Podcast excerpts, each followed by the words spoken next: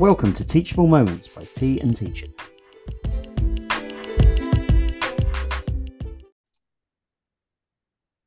Welcome to Tea and Teaching, the educational podcast you can listen to with a cup of tea. I'm Arthur Moore, and with me, as always, it's Mike Harrowell. Hi, Mike. Hello, Arthur. Uh, are you excited about today's pod, Mike? I am. It's another one of our Tea and Teaching discusses. So play that clip. Do you think people will be saying that in the playground, in the street to each other? I think so. Let's play that clip. Hi, everybody. Sam Crome here. My teachable moment today is about putting team learning at the front and center of team meetings. Too often, I've been in team meetings that are dominated by admin, dates, deadlines, and it just doesn't allow the team to leave the room feeling inspired or they've learned something they can really reflect on and use uh, to affect their practice. So, here are a few tips. Firstly, I think it's worth working out who knows what on the team, where different expertise lies, because then we can ask different members of the team to share things they know about or that they're learning about with the rest of the group. That upskills everybody else, and then crucially means that we can then apply that to the team processes so it becomes tangible. I also really advocate starting every meeting with a bit of team learning together. And you could use a rota for this. So if your your turn is on the rota, you're going to start our meeting for 10 minutes share a book, a blog, a podcast, a bit of research, and talk about how we can apply this to our work as a group. It gets everybody thinking, discussing, high energy, and then when we can tackle the rest of our meeting agenda, feeling really enriched from what we did at the start. So that's why we should prioritize team learning in our teams. I mean, it's Sam. It's going to be about meetings. It's going to be about teams. Great book, by the way.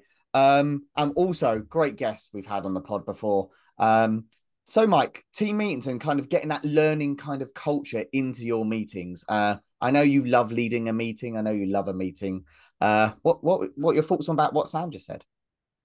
Yeah, I love it. I love it. I like the fact it's about creating that energy and passion in the room first. He's not saying don't do the admin stuff, don't do the notices and the the reviewing of I don't know a policy or looking at data. But he's saying start off when people are fresh enthusiastic at the meeting, start off with something that's going to enrich them and motivate them and make them passionate, and then move on to what you're going to do.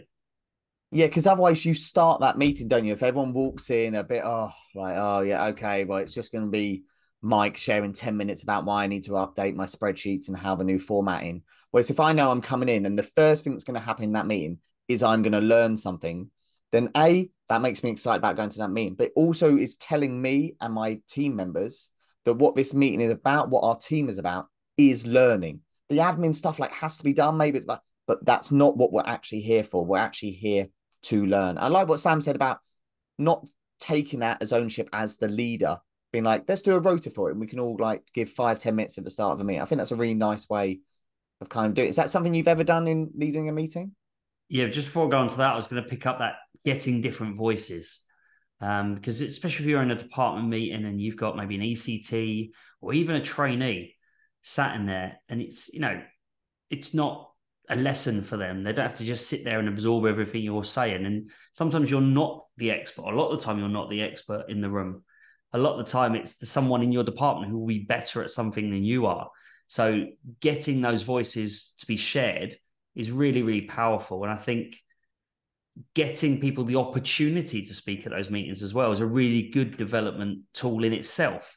You know, preparing information ready to present to colleagues, thinking about how they could use it in their teaching. It's great professional development before you even start going on to the actual content of what they're going to say. Um, just pick up on your question there. Yeah, um, it's something we do in our current in my current school. Is that um, CPD happens first, so we're given a rota of, of different aspects that are addressed in kind of thematically in terms of our professional development. And the head of the department will pick up an aspect at the start, go through what that might look like in our subject, maybe model it for us, a, a bit of like I do, we do, you do.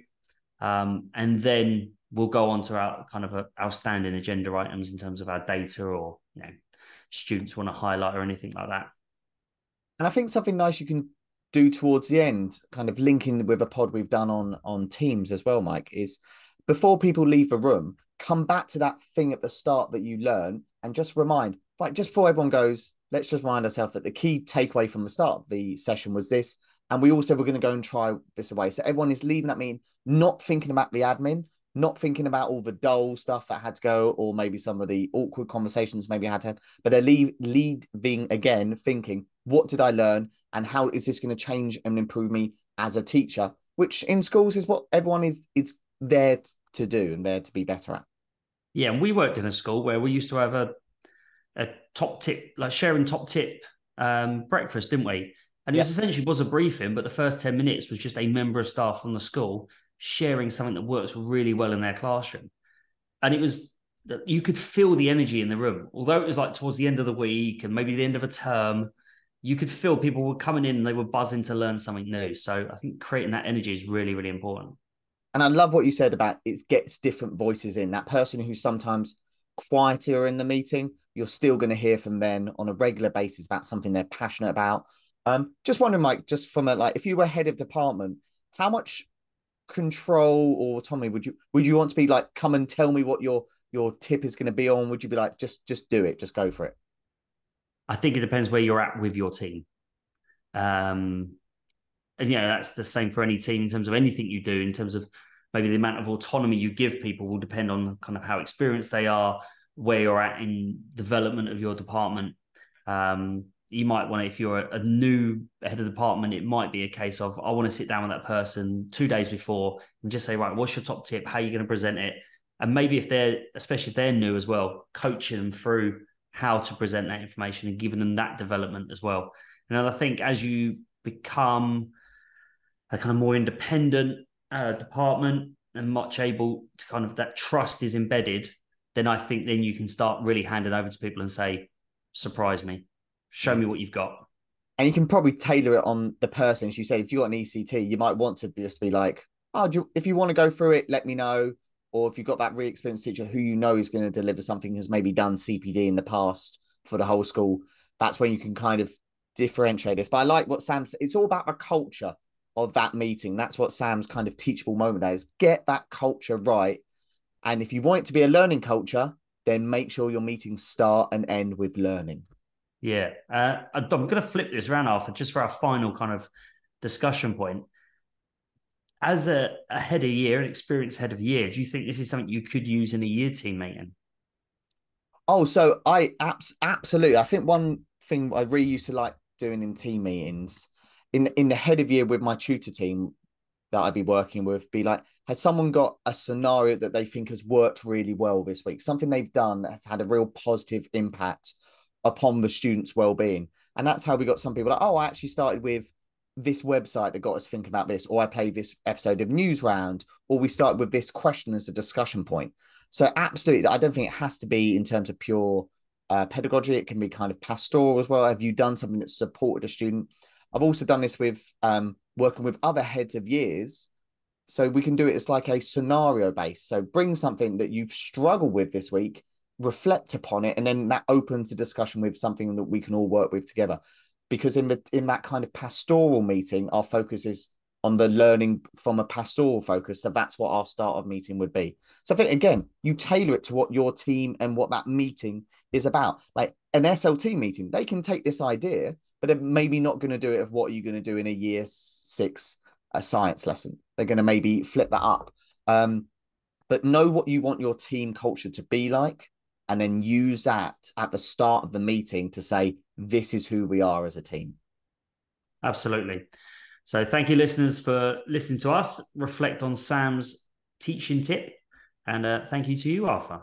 Pleasure as always.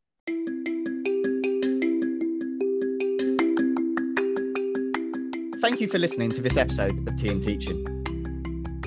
If you've enjoyed the content of this episode, please feel free to share it with other educators. And if you're able to, please leave a review on the platform.